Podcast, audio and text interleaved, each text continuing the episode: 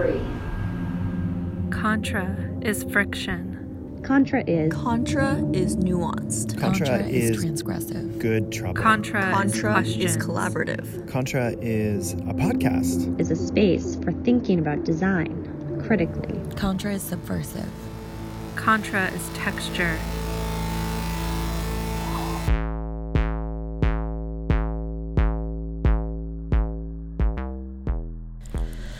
How do disability culture and design practices shape contemporary disability art? In this episode of Contra, Critical Design Lab member Cassandra Hartblay and I talk to disability dancer Alice Sheppard about her project Descent, which includes choreography, spatial design, and technology design. Hi, everyone. This is Aimi Hamraie. I'm so excited to be here today with Alice Sheppard and also with Cassandra Hartblay, who's a member of the Critical Design Lab. Welcome, Alice. Um, so I just want to like let you like start by saying I am in Prague with the um, we are the design and, and the ramps and everything is part of the Prague Quadrennial, and we are part of the US Pavilion for the Prague Quadrennial in set and stage design. I'm like, holy moly, this is out of control, brilliant.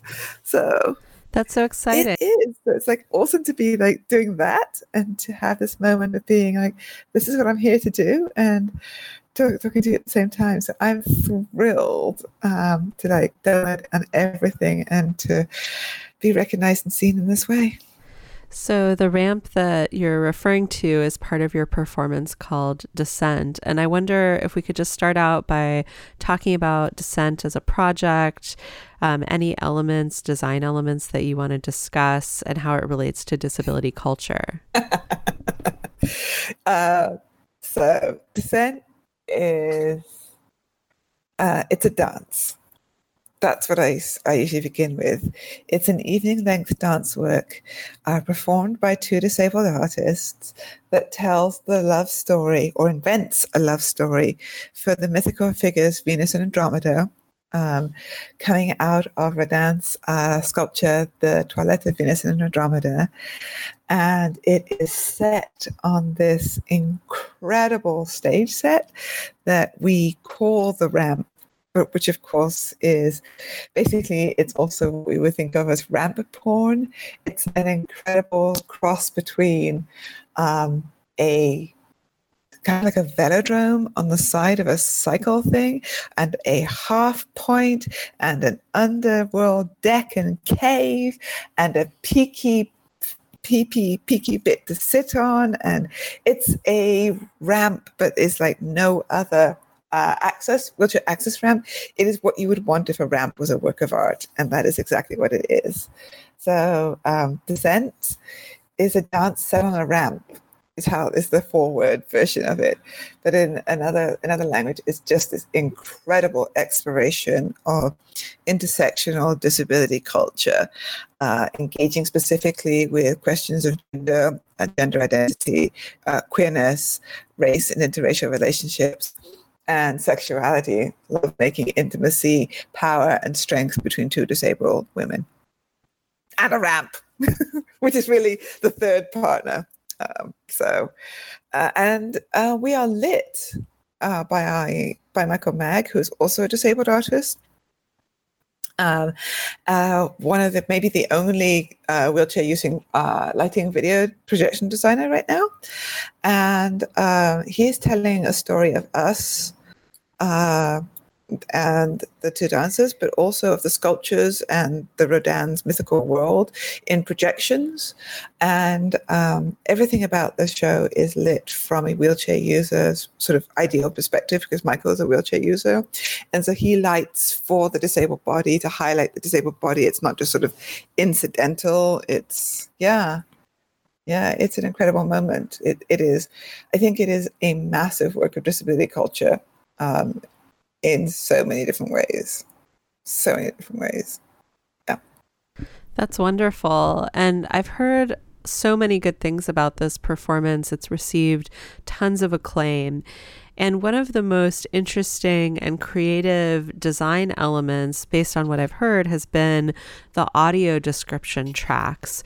So I wonder if you could tell us a little bit about what audio description means in this case for a dance performance and how you and your team went about creating the audio descriptions for folks who are there on site mm-hmm. during the mm-hmm. performance.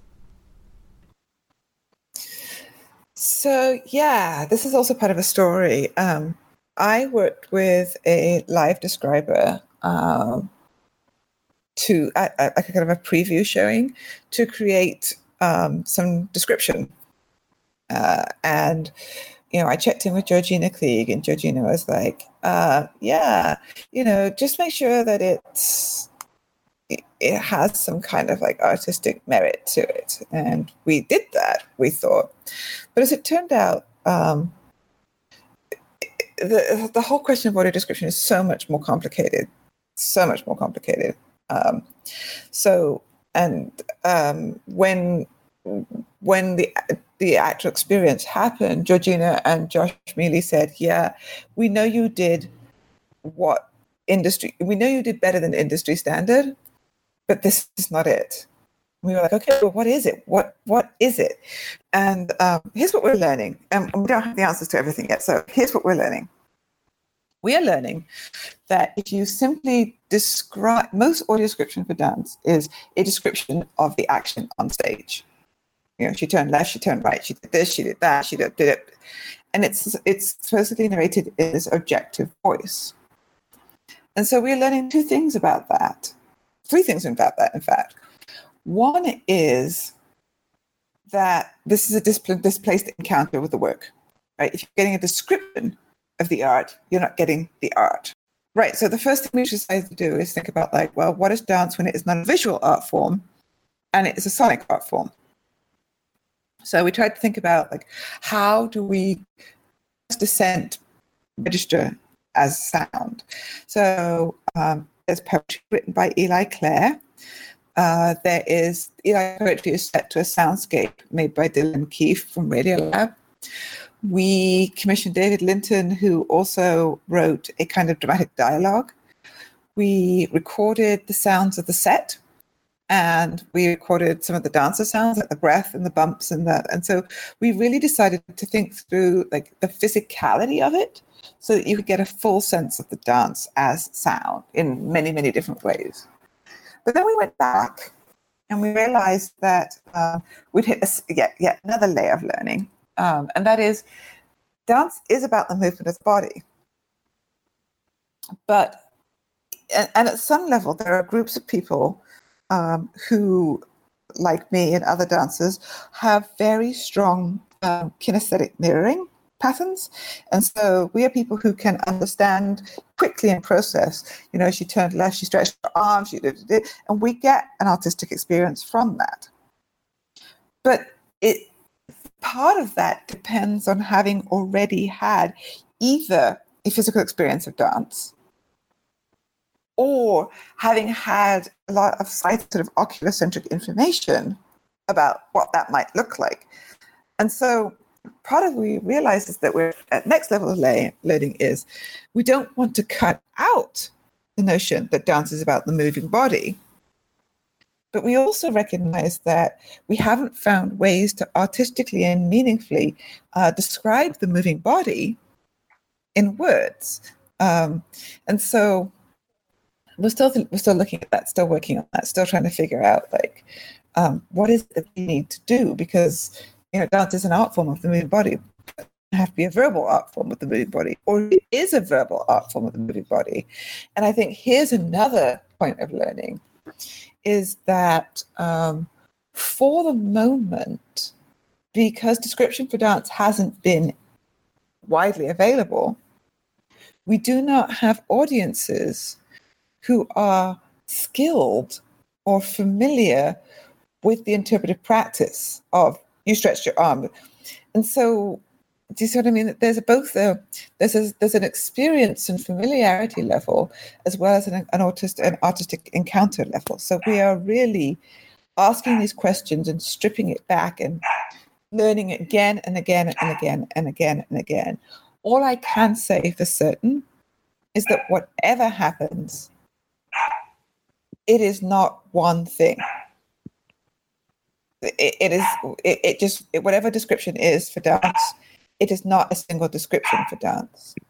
And so, does the audience receive the descriptions through a mobile device or an app? Uh, Laurel Lawson, who is an engineer and, and UI architect, uh, came back and said, I have a technical solution. And so she has come up with an app that is currently alpha testing for internal performance and uh, will eventually be able to develop it for open source release to all.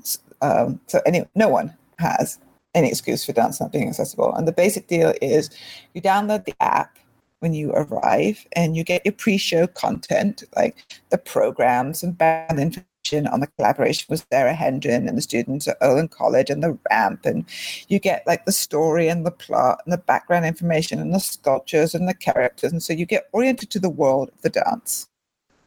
Then it goes into show mode. And uh, essentially, what happens is all of these different tracks are synced together. Um, and um, you know, with the music and the dance on stage. And so you can, through the app, choose to listen to just one track. Like if you are, um, say, you are a, visual, a non visual audience member who is basically only able to comprehend one set of um, tracks, choose to listen to the poetry uh, which is set to a soundtrack, and it's kind of like listening to an hour-long symphony, you know, um, and and that is a beautiful experience. Uh, if you are a skilled listener um, and you are much more oriented to uh, sonic and um, audio worlds, you might what we've been calling short for a shorthand DJ your way through the experience because they're synced up. You can basically switch between any of these tracks at any point and it will more or less pick up at the same place so you get a simultaneous experience and that's really important because a sighted person chooses what they look at um, and chooses what part of the show they see. Whereas usually describers for dance just get this long monologue voice of one person's objective and one you know no choice. Um, and if you are a member of um, what we're calling expert listeners, um, you can process two tracks at once. Um, and those will just kind of like, or maybe maybe you will put like the the description of the movement in one ear and the poetry in another ear, um, and you can do that. Um, so that's kind of the experience, and we're not done. Um, it's not. the thing about it is because there's no gold standard yet, we're not done. Um, and we basically sat down with Georgina afterwards and said, "Yeah, what's what's going to be up with this? How can we work with you to um, build a world that makes sense in sound?" And so Georgina said she would come and play on the ramp, and she came and she um, learned some of the dance movement itself, and um, she checked in on some of the tracks uh, that we were making. and I worked with Eli and David and the uh, recording people for the sound, the, the body sounds, and and uh, there it was.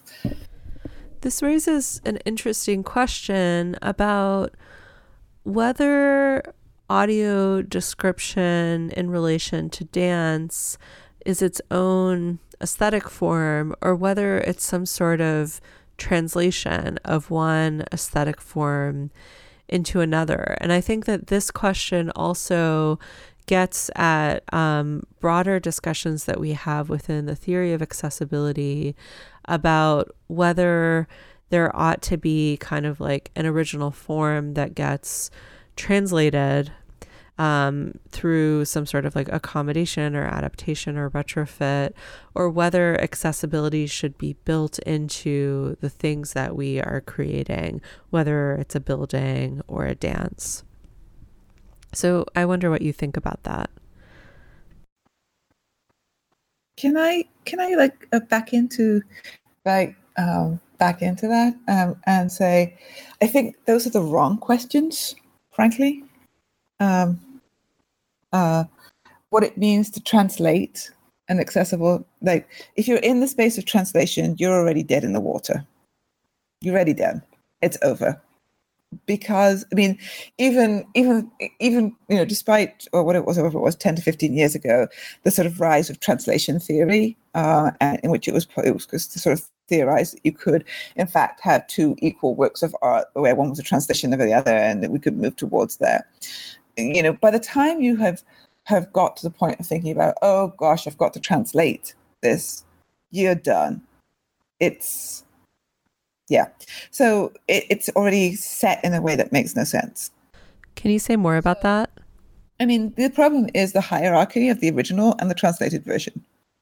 You know, there's always going to be a presume that the real thing, the thing that the artist created, was this, and the adapted thing was this, or the translated thing, or the whatever it was thing. It is one step removed. And so, yeah, it's just it's so the question has become this at this point in the learning it's not how do you create access retroactively too late the question has been what does it mean to think about access in the process in the moment as you do it so, um, for example, I'm talking to blind artist Bojana Coklyat from NYU, and Bojana was just like, uh, you know, I don't have a sense of why any of the movement is happening. You can describe the movement to me, but I have no sense of why the movement is happening. And in addition, you know, um, that's one of those questions are you know in dance we often say the movement alone is enough. You know it is the movement alone is just glorious and beautiful and we we drink that up. But if you're coming from a perspective where you don't necessarily have the experience for all of that or um, you are coming from a, a perspective where in fact you know even if you were sighted, the movement alone would not be enough, which is also, you know, I mean, I, I just don't think you can exclude one the multiplicity of an experience. So Bojana's point is, you know, what if there were narrative? Like what if if everything that you do presumes some kind of arc in which the rationale for the movement description is um I, sorry um my response to Bojana is to think about well what maybe that means that everything we do has some kind of arc, if not a grand narrative, that there's some kind of clear narrative arc. And then the narrative is part of a non visual aesthetic, even if there's no story being told. And that's simply what it means as an artist to create in non-visual, in a non-visual way, perhaps. And that's one stage of learning that we will do and test. And someone will tell us it worked for them, and someone else will tell us it sucked, and that's okay. Um, but I think I think the point is to work into these questions as the work gets made, not to try and deal with it after the work is done. This reminds me of a similar conversation that we have around accessibility theory and architecture um, about the idea that a building shouldn't have to be retrofitted to be accessible, that accessibility should be built in from the beginning. Do you think that there is a parallel concept for creative work that um, is not architectural work, for example, like dance performances? I mean, it's a little more complicated than that, right? I mean, in theory, that's the direction that kinetic light is heading, and I am developing into my artistic practice. But I think it, the problem with that is that um, if if you go to a non-disabled artist and say, "Hey, your work has to be accessible," and actually it's not the venue, the presenter, or the gallerist or the curator's problem to make it accessible; it's your accessibility, it's your problem. You're you're reaching into the notion of what is creativity and what is artistic process, and you're really kind of butting into that space where an artist may feel that their creative process doesn't doesn't work in an accessible way. And so then the challenge is about what, what is creation and what is creativity and what are the responsibilities of a creative process. And, you know, you could make an argument that a quarter of your audience might be disabled in some way. Uh, and and you could also make an according uh, the argument as well three quarters of my audience isn't therefore i could have my own creative ge- genius and have it go so i, I think um, we are not we are not yet in the context to handle those discussions, but I hope that they will be happening pretty soon. If I could add something here, um, this is Cassandra. As someone who's uh, kind of working in an interesting way, kind of between both of you, as an anthropologist who's worked both in terms of how people with disabilities move through the city, but then also in performance spaces, one of the things that I've really noticed is that um, when we're talking about artworks, the process and the making of the work is so much a part of the contemporary conversation around the arts um, that I think, Amy, going back to the design and the architecture, uh, the kind of concept of um, accessibility as an aesthetic that's woven into the process of building the work uh, that Alice is talking about would if you were to reflect that into architecture, that would look more like the there are disabled people participating in the design process of the building, right? Rather than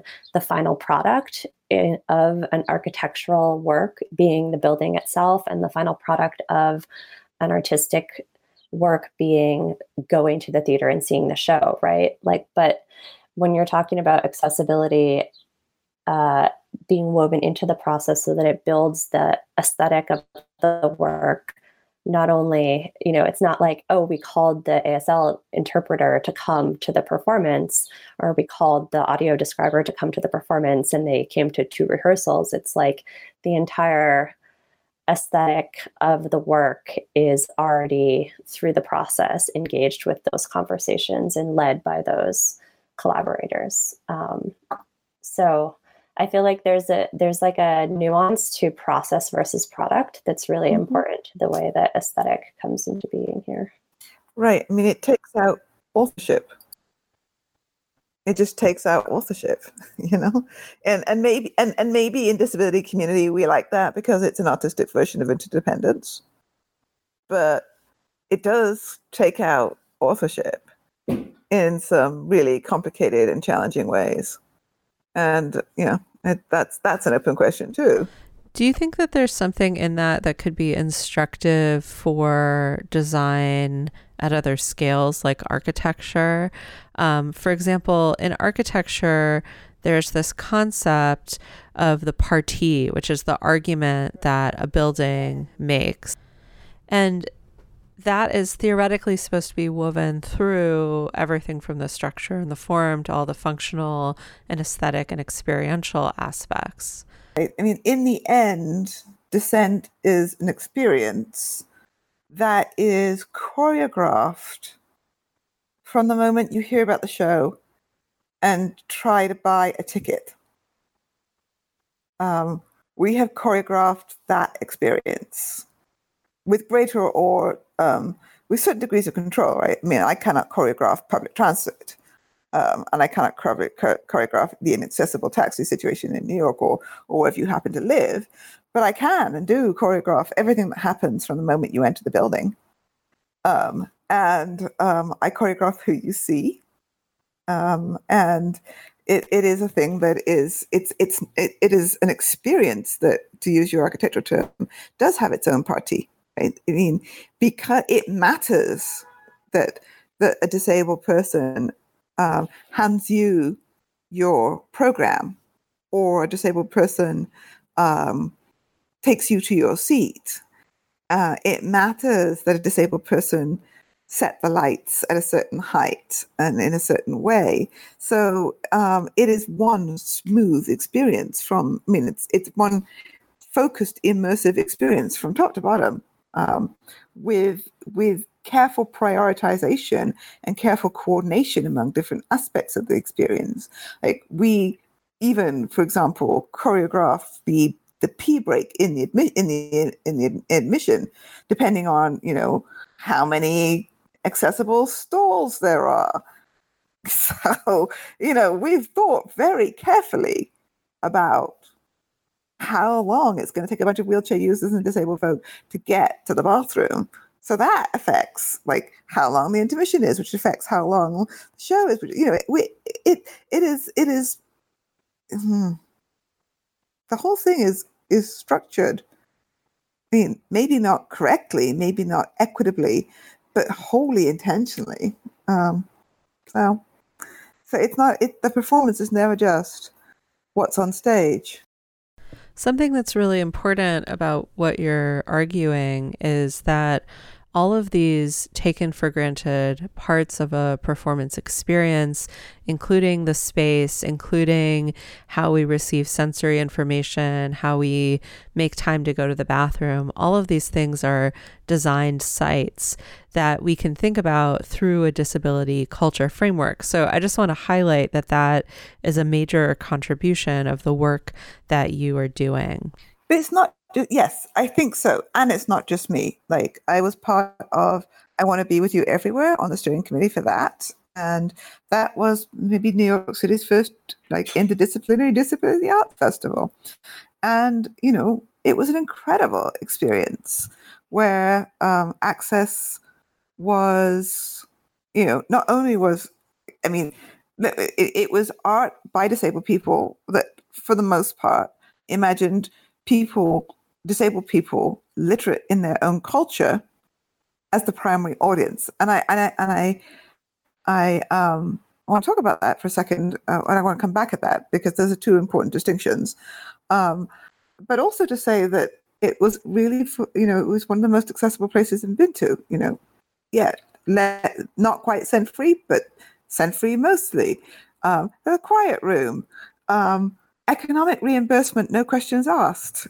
You know, um, for, for, for travel. Uh, just you know different kinds of seating um, a 30 minute intermission in between pieces so that people can get up and pee like, like you know even, even if the thing is only 30 minutes long a 30 minute intermission and changeover and brain break time and and so like, it's not just me it is that within and i think this is an important moment for uh, academia to sit up and take notice because um, there's a way in which disability arts and the disabled artists who have been marginalized for so long are actually creating worlds that you all don't know about yet.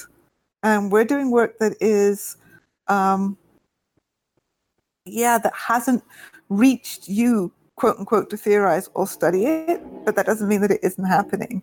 And um, I think it's we, we, we, the artists, are pushing things forward in very, very interesting ways. And I believe that the aesthetics and culture language is that is will be the next set of languages that academia kind of fights over or prioritizes. But we worked it out in, in artistry for a long a, a, a, long while prior to that, and that is visible in the work, and it is visible in um, our uh, you know audience um, literacy yeah, I was just going to say that um, in another episode I'm working on for this series of, or season of the podcast, um, I interview um, um Lindsay Fisher and Eliza Chandler and um, Sean Lee uh, in Toronto uh, about their Disability Arts Festival, which has a lot of the same themes coming up uh, in terms of the ideas about disability leadership and um, accessibility aesthetics coming through in the arts. And that was a really exciting space because it was one of the first spaces that I've seen as an ethnographer who is like trying to capture these developments in real time. You know, maybe, as you say, they're not fully integrated into the academy at this moment, and scholars are kind of watching what's happening in the arts. Um, and to get to see those spaces coming together was really interesting.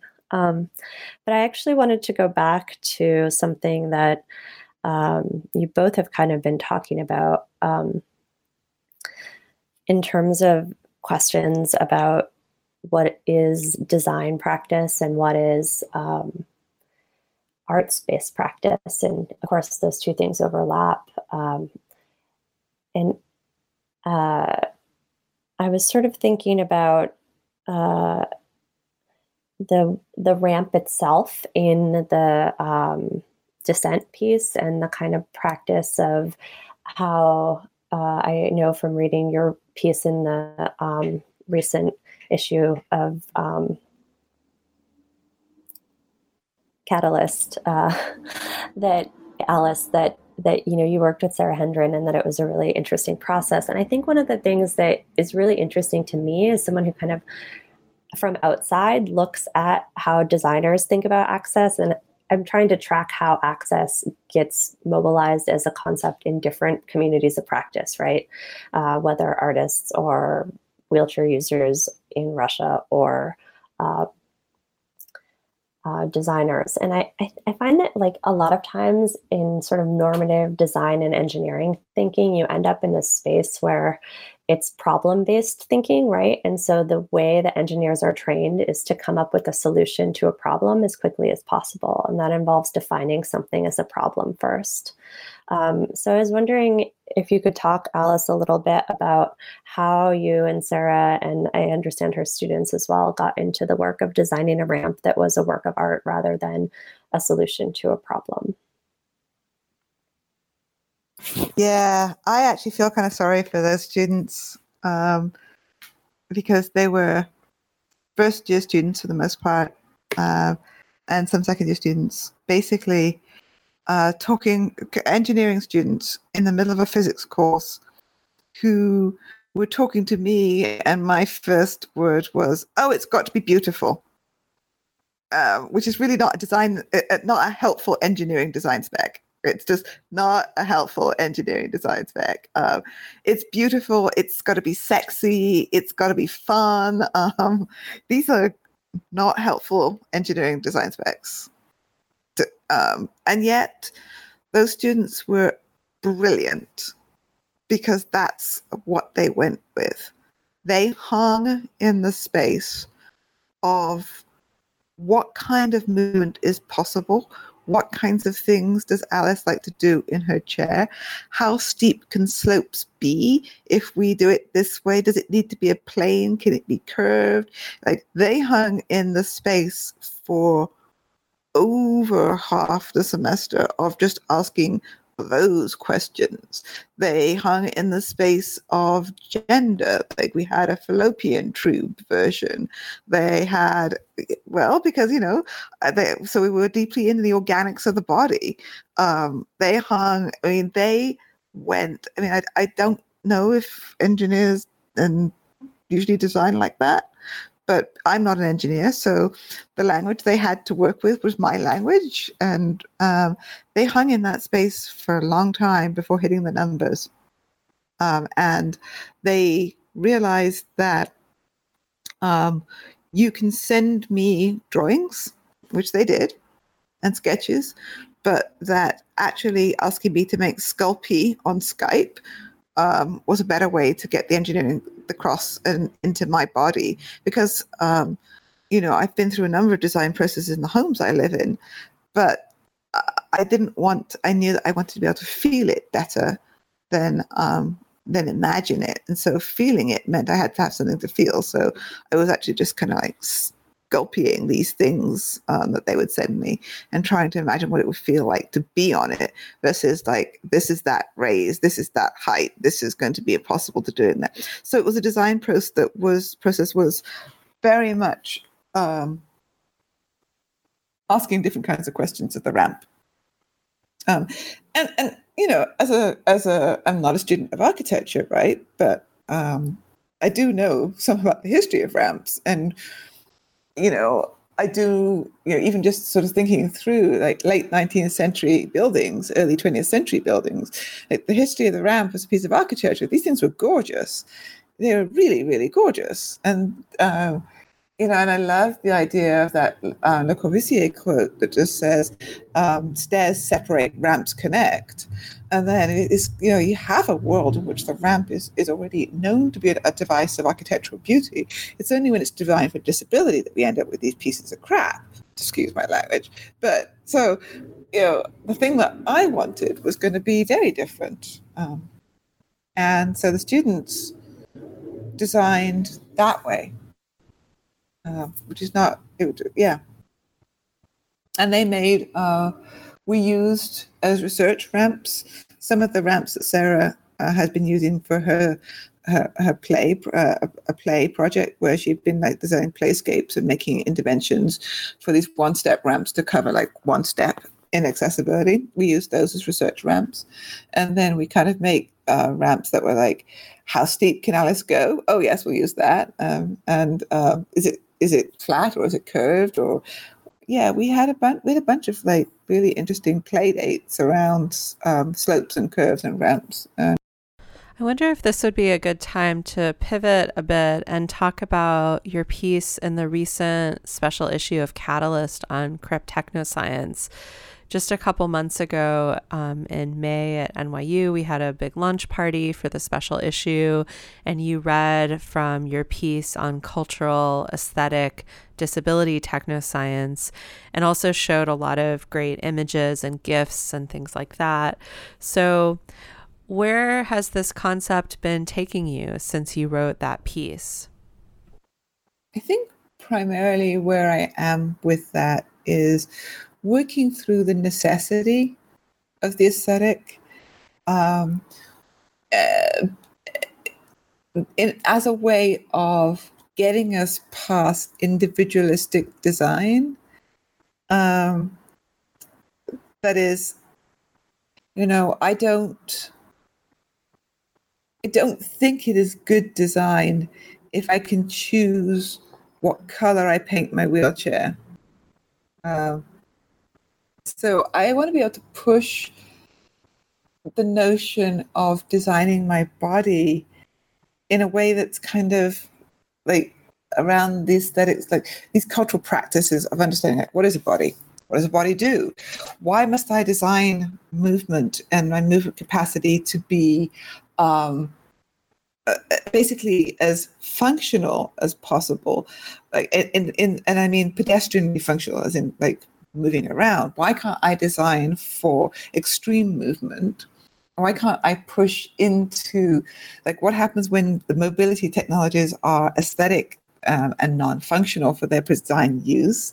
And I, I, really I think that we've been asking the wrong questions because the kinds of design that um, that, that we're encountering are basically designs that restore the body to normative function as close as possible. And um, that's not what I want. You know, I want to be able to figure out what is the maximum expression of my impairment. So, for example, I love my crutches. They have rotating, articulating feet, um, which are great they're great. They're carbon fiber. They have rotating articulating feet, uh, and they are designed that way to enable normative as much normative walking as possible, and a minimum wear and tear on the joint. Um, but I want to ask the question: is like, what is the aesthetic of that when it becomes an arm, uh, like a dance arm? what kinds of cultural practices do I can I can I gather information about about movement? Like, you know, does it have to be walking? Can it be skiing? Can it be twirling? Can it be whatever it is? Um, and have those kinds of questions lead the design process more clearly than what does it take for Alice to be able to walk?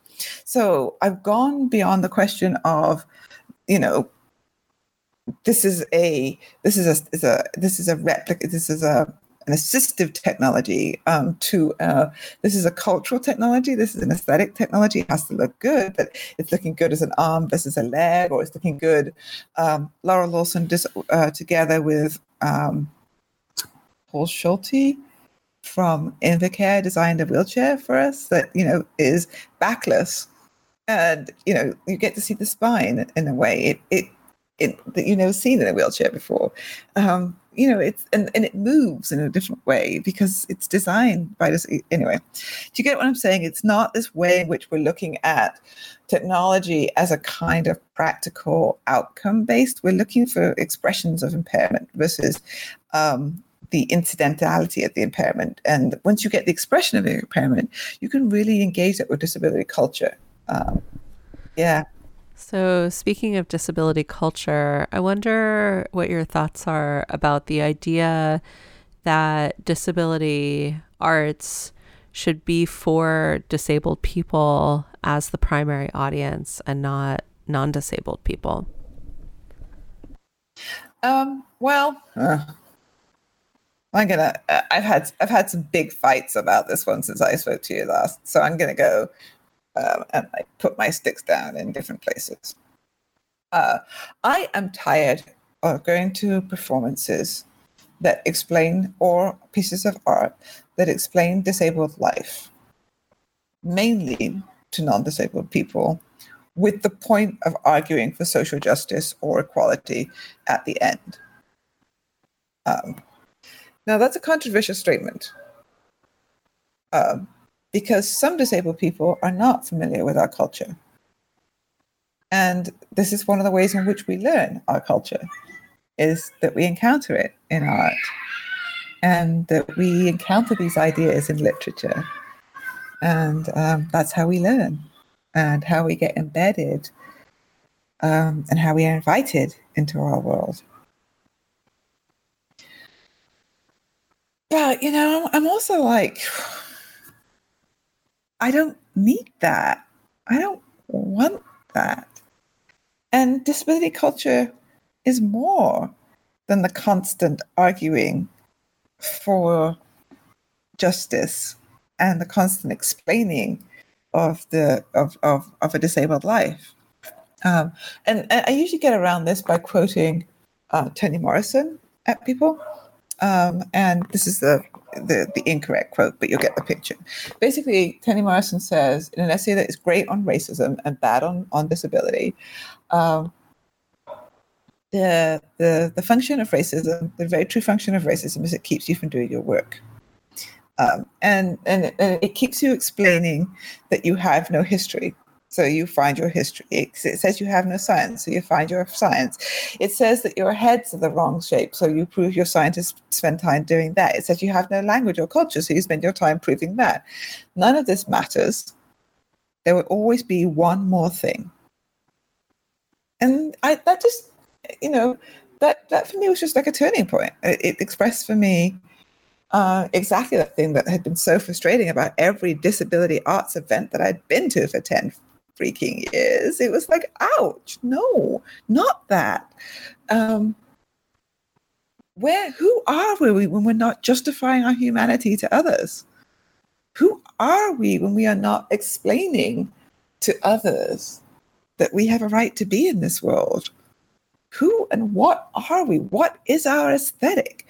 and and and really um, what is our culture and i don't mean culture as in terms of like cultural practices the where we are in each other and what we believe but like how do our how do our works affect each other? What is the legacy of tradition innovation and influence? How does Riva show up in somebody else's work? What are the resonances of leah's work in in you know like what are the you know what conversations can be had between um yeah so those larger questions um yeah how do we connect the dots among us? How do we learn from each other? Instead of this constant working in isolation make and and you know, I guess the other part of this is what is work when it is not an um, an exploration of an individual impairment. Not that you can't do that, but that is not the only way of making it work. Right. So for me, like when I'm doing a lot of stuff, looking at the connection between those crutches and my wheels on one body, I'm thinking about Lisa Bufano, whose use of prosthetics is magical. But I'm also thinking about Sunny Taylor's work and her portrait of herself and her book on disability and animal uh, liberation. Right? So I am embedded in what I'm calling disability culture, disability aesthetics. I'm not trying to explain to somebody that it is difficult to move through the world in a wheelchair. Does this make any sense to you? Yes, definitely. And I think that this is a really important point um, that we need to reinforce not only with non disabled people, but within our own disability communities. That so much of the work that we do, going back to that translation concept we discussed earlier, is about explaining in a really basic disability 101 way what is ableist and what ableism is. I've written a little bit in the context of architecture about how this has really confined our theories of accessibility mm-hmm. because mm-hmm. we're always explaining to non disabled people or people who don't think that they need or benefit from access right. what access is. But actually, we need to get a little bit more in depth within our internal discourses and communities about what counts as good access and different ways of thinking about the problems that arise around access so that we can be intersectional, so that we can be critical. And these are discussions that just don't happen or that we don't always have energy for if all we're doing is assuming an audience that's beginning um, in a different place and we can have much more nuanced internal discussions about these things. So i think what you're saying is extremely important. Right i mean just take the basic concept of care right? Leah's book on care is utterly gorgeous Yes, it's so amazing. Right? But it is it is controversial if you think about the ways in, so, in which that connects to other philosophies of care and interdependence that have been art- articulated like and and and and it's it's like who was going to to to talk about those perspectives um, as as writers, as makers of culture, as makers of art. That's that is you know you know maybe people will read one book and not recognize the internal debate that's happening in that book.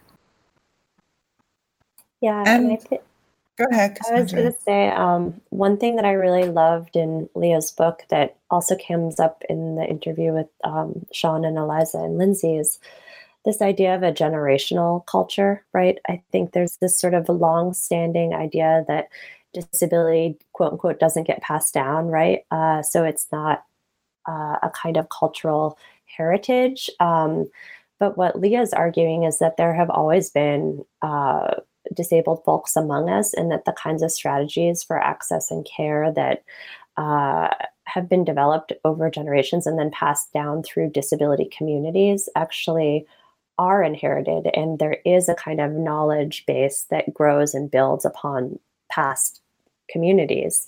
And that this kind of idea that we're starting from the beginning with every new generation or we're starting from the beginning as you're saying with the artworks um, i think this is this is the way that sean put it right? That like oh every disability artwork has to start from square one to explain what disability is, what ableism is, and as Aimi was saying, kind of reproduce disability 101, then you actually lose sight of the kind of richness of disability culture and the historical knowledge and the kind of collaborative world building that's happening.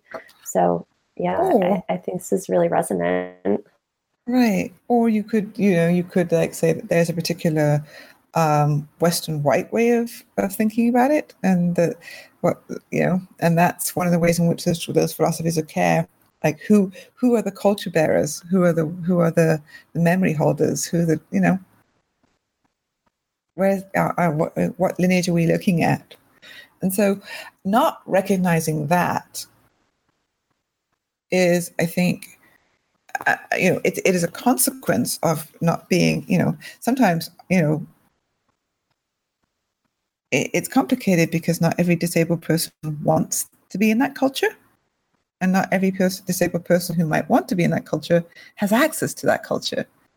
Uh, and that's one of the beautiful things I, um, uh, Mia Mingus gave a Mia uh, gave a, a a really rich address at this with Sandy, uh, about organized by Sandy this year, um, and so Mia's keynote was all about having the choice to belong or not, well, not all about, was in part about who has access to this room, who has access to the culture, who has access to the history and the culture and the connections. And, um, and the implications for that for art making are really, really, really complicated. If you are not connected to community, maybe you don't want to be, but maybe you do. And that means that you, you don't necessarily get access to making complex work that isn't about your personal experience of impairment that you explain to someone. I don't know. And so I, I want to be really careful of making, of re- reproducing elitist hierarchies around our own culture. You've been listening to Contra, a podcast about disability, design justice, and the life world. Contra is a production of the Critical Design Lab. Learn more about our projects at mapping access.com and be sure to follow us on Twitter and Instagram. If you've enjoyed this episode, please head over to Apple Podcasts to subscribe, rate, and leave a review. The Contra podcast is licensed under a Creative Commons Attribution, non commercial, share alike International 3.0 license. That means you can remix, repost, or recycle any of the content as long as you cite the original source, aren't making money, you don't change the credits, and you share it under the same license.